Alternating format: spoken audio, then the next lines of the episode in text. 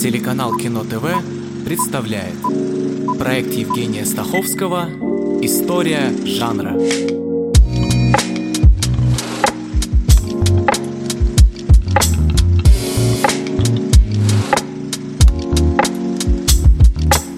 Это новый выпуск истории жанра, и сегодня продолжим говорить о мюзикле, чья история и на сцене, и на экране не только обширна, но и запутана, так что две серии.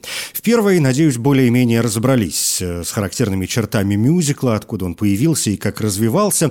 Во второй я обещал остановиться на некоторых особо интересных современных работах рубежа 20-21 веков, когда мюзикл начал свое перерождение. И в этой серии я расскажу о том, как долго Мадонна ждала дала свою главную роль, что такое jukebox-мюзикл и почему все люди заслуживают смерти. В 1996 году выходит «Эвита», Алана Паркера, основанная на переработанном в мюзикл концептуальном альбоме Эндрю Ллойда Уэббера и Тима Райса 70-х годов. В фильме рассказывается история национального символа Аргентины Эвы Дуарты де Перон, жены президента Хуана Перона. О том, как снимали «Эвиту», можно сделать отдельную программу, и, если интересно, есть и задокументированные воспоминания Паркера, и дневник, сыгравший главную роль Мадонны. Она вела его во время работы, потому что хотела запомнить все. Я же попробую дать основные моменты. О киноверсии заговорили сразу по выходе музыкального альбома, еще до появления сценического варианта. После премьеры мюзикла в 1978 году в лондонском Вест-Энде театральный продюсер Роберт Стигвуд связывается с режиссером Аланом Паркером, чтобы обсудить возможность фильма. Но тот только что закончил музыкальную драму «Слава» и не хочет выпускать два музыкальных фильма подряд. Паркер потом рассказывал, как Стигвуд отколошматил его теннисной ракеткой, услышав нет. Тут же начинается настоящая торговая война студий. За проект борются Warner Brothers, Metro Goldwyn Mayer, Paramount Pictures, но Эвита уходит за 7,5 миллионов долларов к EMI Films. Стигвуд обсуждает проект с продюсером Джоном Питерсом, который обещает уговорить сыграть главную роль свою тогдашнюю девушку, Барбару Стрейзенд, но только в том случае, если сможет продюсировать фильм вместе со Стигвудом. Тот отказывается, он хочет быть единственным продюсером, и EMI отказывается от проекта. Права в 1981 году приобретает Paramount Pictures и собирается начать производство. Стигвуд, Райс и Уэбер соглашаются на меньшую зарплату, но на больший процент от доходов. В качестве режиссера нанимают Кена Рассела. Они со Стигвудом уже работали вместе над музыкальной картиной «Томми», основанной на одноименной рок-опере группы The Who. Партнеры начинают искать актрису. Со Стрейзенд ведь уже не получается. Пробуют Лайзу Минелли, параллельно обращаясь к Элейн Пейдж. Она получила награду Лоуренса Оливье за эту роль в лондонской сценической постановке.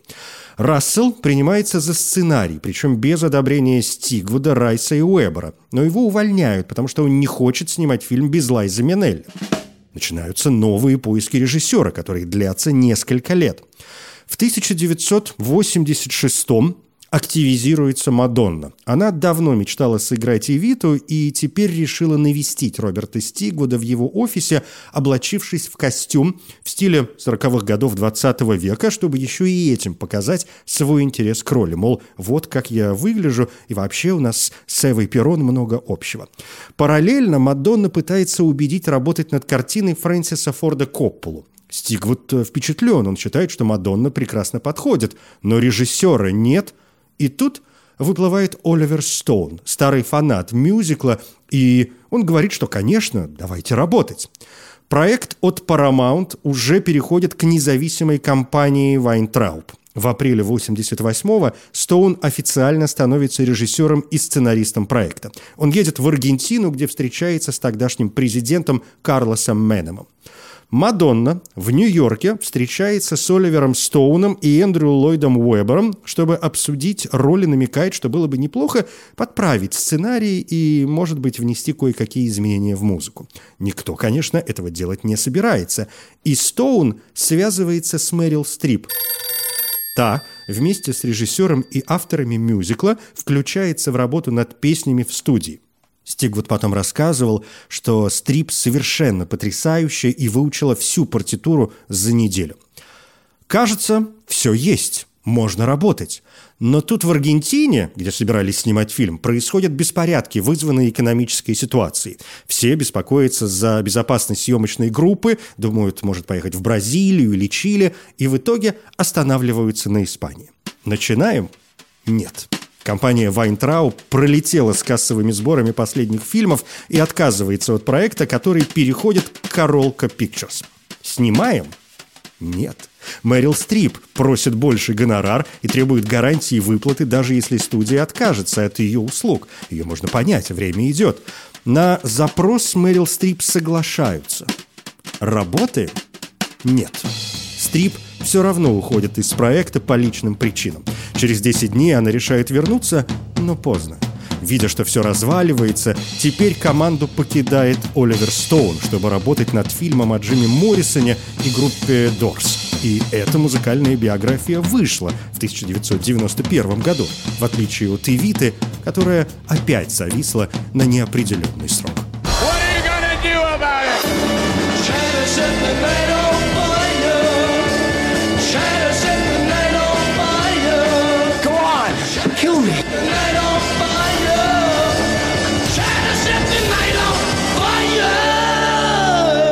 Меняются компании. Роль то у Мадонны, то опять нет. Меняются режиссеры. Уже Оливер Стоун возвращается в этом качестве и снова покидает проект.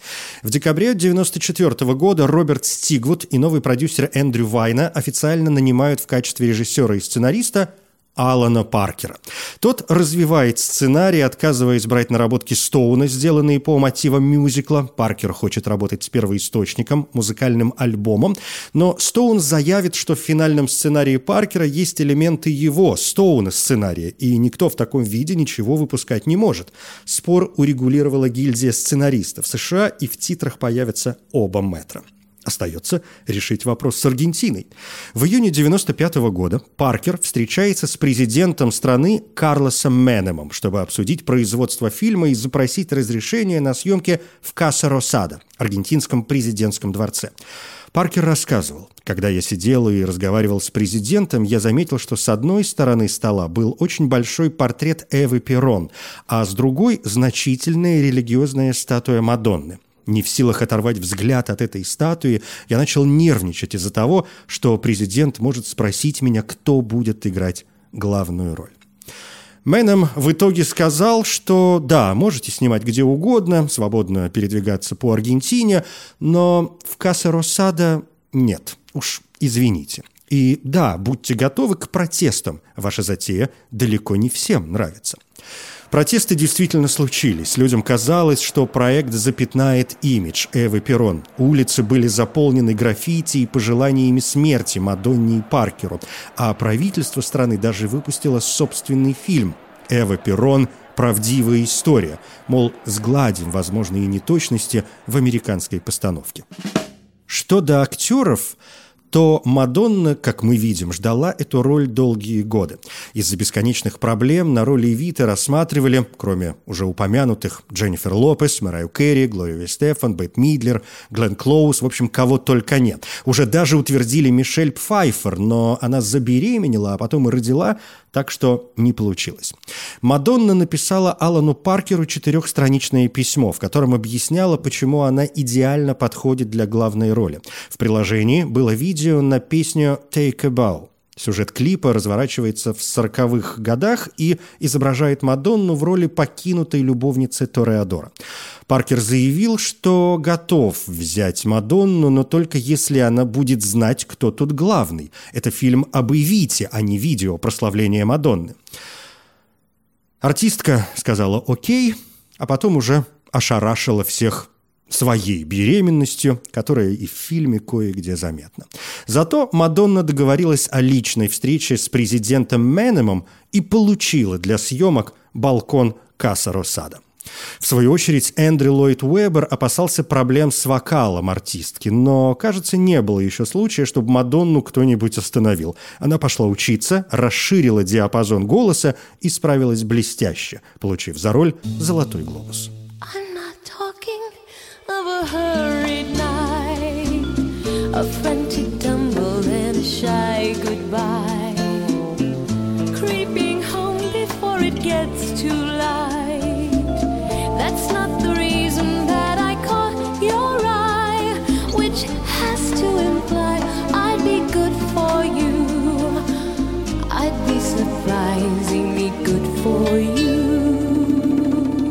Роль рассказчика Че вы видите. И Че не имеют отношения к Че Геваре. Это простое, популярное в Аргентине обращение, типа «парень» или «эй».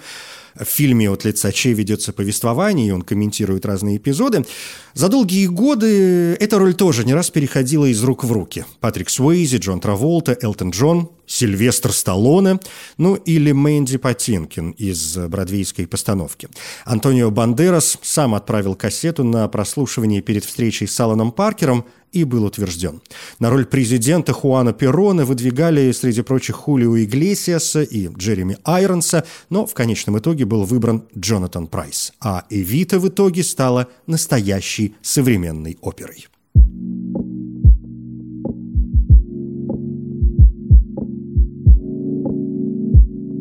История жанра.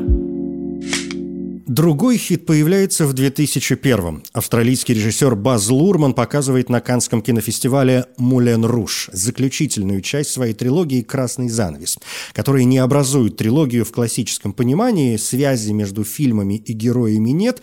Лурман э, пояснил, что эти три фильма следуют определенному стилю кинопроизводства, и в каждой картине в качестве фундамента выступает свой театральный мотив.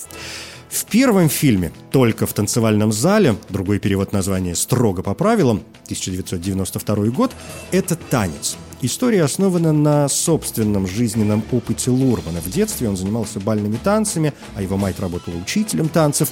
Еще во время учебы в Австралийском институте драматического искусства Лурман вместе с друзьями разработал короткую комедийную драму о жестоком мире конкурсов бальных танцев – на основе этой драмы и был сделан фильм. Во второй картине «Ромео плюс Джульетта» 96 год за основу взяты стихи.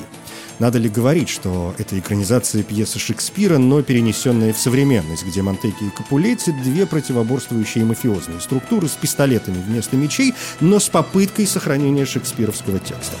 В роли Джульетты сначала хотели задействовать Натали Портман, но вовремя поняли, что она выглядит слишком юной. Ей, правда, было тогда всего 14, что близко к 13-летней шекспировской героине, но в связке с 21-летним Леонардо Ди Каприо, Ромео, их отношения выглядели как сексуальное насилие над детьми. После того, как Сара Мишель Геллар отказалась от роли из-за конфликта в расписании, Ди Каприо предложил попробовать Клэр Дейнс, посчитав ее очень искренней в своих работах. В итоге Клэр по-настоящему влюбилась в главную звезду поколения, но Лео не отвечал ей взаимностью и не знал, как справиться с ее увлечением.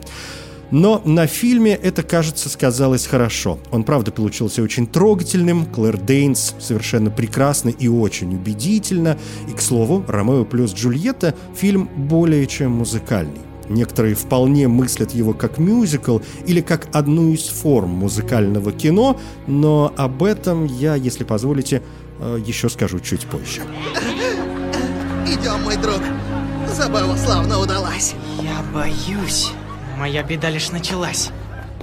В картине «Мулен Руш» фундаментом выступает песня фильме огромное количество музыкального материала, но это не чистый мюзикл. Это смесь мюзикла, водевиля, кабаре, оперы, ну и вообще это местами комедийная мелодрама. Фильм о любви начинающего писателя Кристиана и артистки-куртизанки Сатин на фоне превосходных декораций и вакханалии знаменитого парижского кабаре.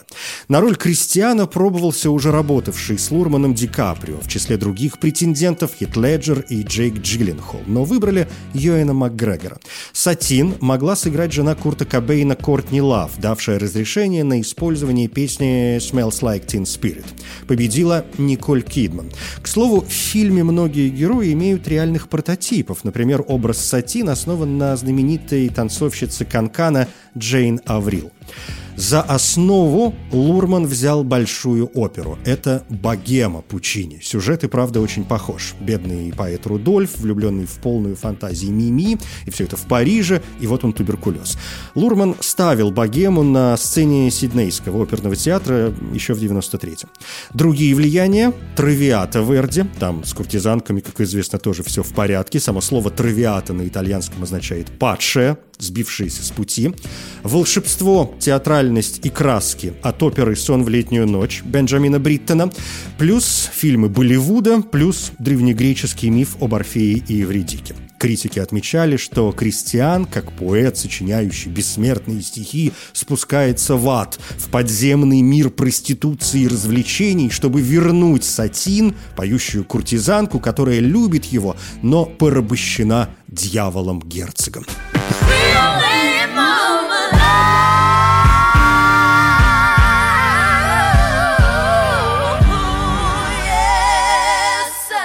А мы видим, как жанр включает в себя все больше и больше разнообразных элементов. В фильме используется так много популярной музыки, что Лурману потребовалось два с половиной года, чтобы получить права на все песни. Хиты группы Queen, Мадонны, Элтона Джона, The Police, плюс попури из песен U2, Kiss, Фила Коллинза, Джо Кокера, Джона Леннона и Пола Маккартни. I Will Always Love You, опять же, которую сначала пела Долли Партон, а потом Уитни Хьюстон. Ну и, конечно, многое другое, плюс оригинальный материал.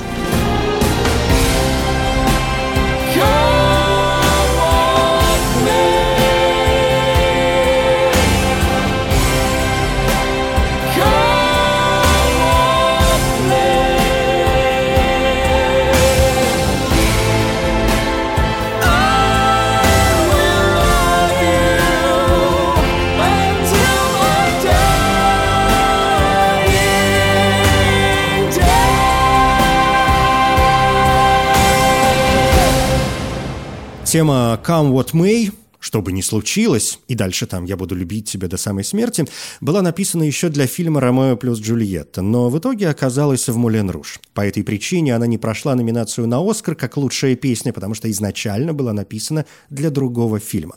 Тем не менее, всего «Мулен Руж» был представлен в восьми номинациях, в том числе за лучший фильм, но получил только художника-постановщика и дизайн костюмов. Зато других премий хоть отбавляй.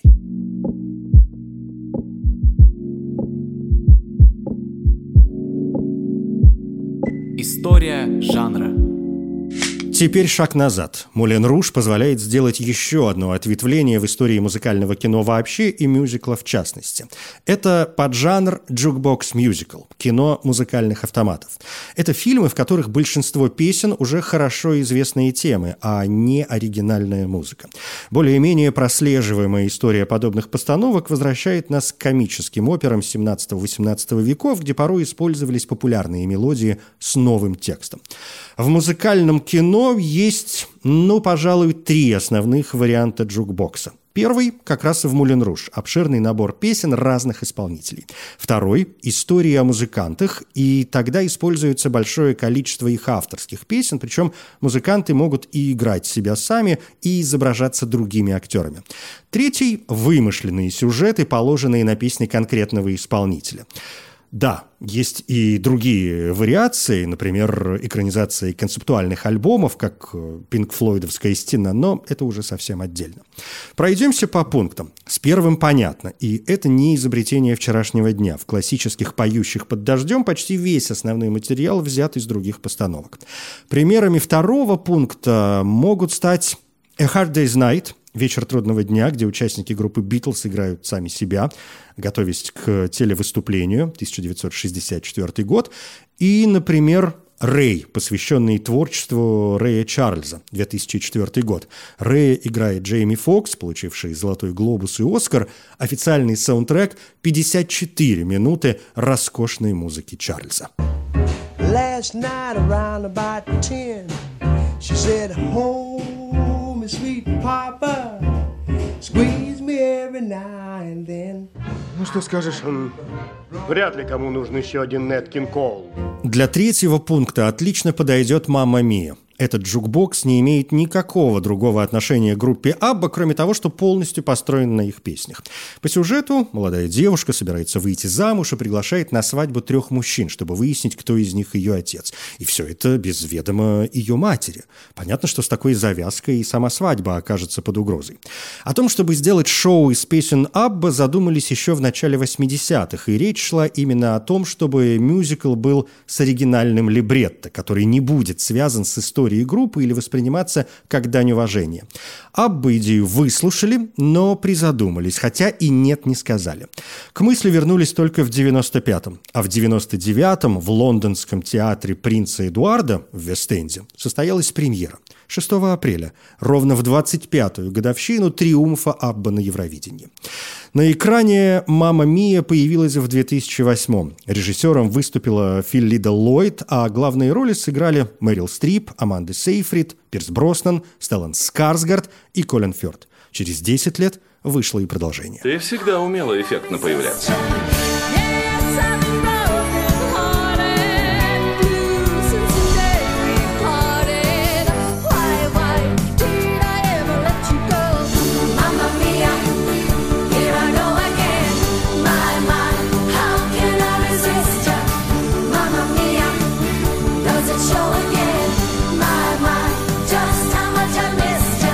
Рассказ об истории мюзикла будет неполным, без упоминания еще одной вариации на тему, а именно соединения мюзикла с ужастиками.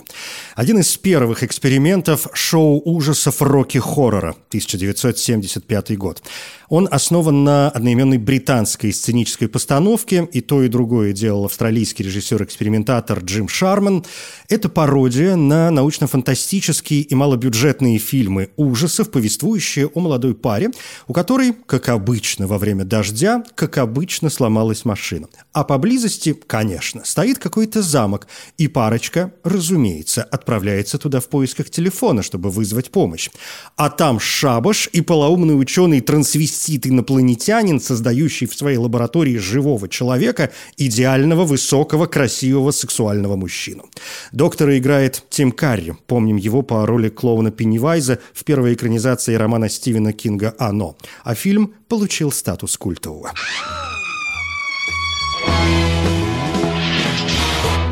You do, I? See, you've met my faithful hand in hand. He's just a little brought down because when you knocked,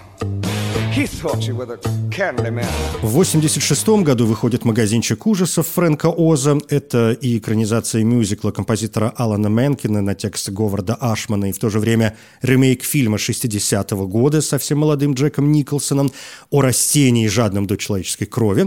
В 2004-м Джоэл Шумахер представляет «Призрака оперы» на основе мюзикла Эндрю Ллойда Уэббера по роману Гастона Леру. Не первого, к слову, мюзикла на эту тему. Экранизаций романа уже было полно. Пора сделать что-то новое. И фильм собирались ставить еще в 89-м, и сначала хотели снимать Майкла Кроуфорда и Сару Брайтман, исполнявших роли в оригинальной постановке. Но Уэббер и Брайтман развелись, и проект завис. В конце концов, выбрали Эмми Россу. Она проворонила общее прослушивание и потом лично приехала в дом Уэббера в Нью-Йорке на пробы. Для ключевого героя кого только не звали. И Бандераса, и Траволту, и Хью Джекмана, но в итоге Джерард Батлер. Шумахер был очень впечатлен его игрой в ужастике «Дракула 2000». Не смутило даже то, что Батлер не очень-то и певец, но тот взял несколько уроков вокала и вроде справился. Slowly, gently, night unfurls its splendor. Grasp it, sense it, tremulous and tender. Turn your face away from the garish light of day. Turn your thoughts away Остановлюсь я, пожалуй, на моем любимом мюзикле ужасов «Суини Тот. Демон-парикмахер с Флит-стрит». Рассказ об английском э, парикмахере по совместительству серийном убийце, который режет клиентов опасной бритвой и с помощью сообщницы делает из их плоти начинку для пирогов. Суини Тот появился в дешевой литературе времен викторианской Англии, середины XIX века. Персонаж моментально стал популярным, так что вскоре появилась американская версия, а потом и пьеса. Мюзикл Стивена Сондхайма основан на произведении Кристофера Бонда, вышедшем в 1973 году, с психологической предысторией и раскрытием мотивов преступлений Суини Тода. Сондхайм задумал мюзикл в том же году, увидев театральную постановку и поделился идеей с режиссером Гарольдом Принцем. Но тот, поначалу не особо заинтересовавшись, заметив, что это простая и не слишком экспериментальная мелодрама, вскоре нашел метафору, на которой можно попробовать построить шоу. Принц заявил, что история Суини Тода – это колоссальный портрет промышленной революции и исследование общего состояния человека того времени. Людей производят как на фабриках, бездушных, аморфных, безнадежных людей. И Суини Тод – продукт той эпохи. Сондхайм с партнером не согласился, мол, тут речь все же о личной мести, но принял видение принца. К тому же, раз уж мы говорим о смерти, то совершенно понятно, что все люди заслуживают смерти. Богатые должны быть наказаны за обман, коррупцию и воровство, а бедные – ну, просто чтобы избавиться от страданий. Тим Бертон впервые увидел сценическую версию мюзикла Стивена Сондхайма в 1980-м. Он признавался, что не был поклонником музыкального жанра, но был поражен кинематографичностью произведения и посетил спектакль несколько раз. Когда в 1985-м Бертон начал свою большую кинокарьеру, то обратился к Сондхайму с просьбой позволить экранизировать постановку. Но, как мы уже знаем, сразу ничего не получается, и Бертон занялся другими делами. Идеей загорелся Сэм Мендес. Начали разрабатывать сценарий, но пока суть до дела, Мендес решил снимать военную драму «Морпехи», и Тим Бертон получил таки кресло режиссера. Чтобы превратить трехчасовой мюзикл в двухчасовой фильм, потребовались некоторые изменения. Кое-что сократили, ряд песен убрали, но Бертон ведь не собирался снимать бродвейское шоу. Он э, снимал фильм, да и вообще отдельное произведение искусства, тем более с любимым Джонни Деппом в главной роли. Рассказывая о своем герое, Бертон говорил, «Мы всегда видели в нем печального персонажа, а не трагического злодея. Это мертвый человек». И Джонни Депп вторил ему, «Он мертв, он мертв уже много лет. And if I never hear your voice, my turtle dove, my dear, I still have reason to rejoice. The way ahead is clear, Joanna. Не устаю повторять, что мир мюзикла настолько огромен, что я не исключаю, что к некоторым его ответвлениям, географическим или сюжетным, мы еще вернемся. Не говоря уж о музыкальном кино вообще, где то и дело появляются новые блокбастеры, и надо же выяснить, богемская рапсодия – это что? «Ла-Ла Ленд» – это как? и чем считать Ассу Сергея Соловьева. Но коль Суини тот Тима Бертона, на котором я закончил, не только мюзикл, не только ужасы, но и драма, то в следующей серии о том, что такое драма в кино и насколько вообще мы можем оперировать этим понятием. Я Евгений Стаховский. Спасибо.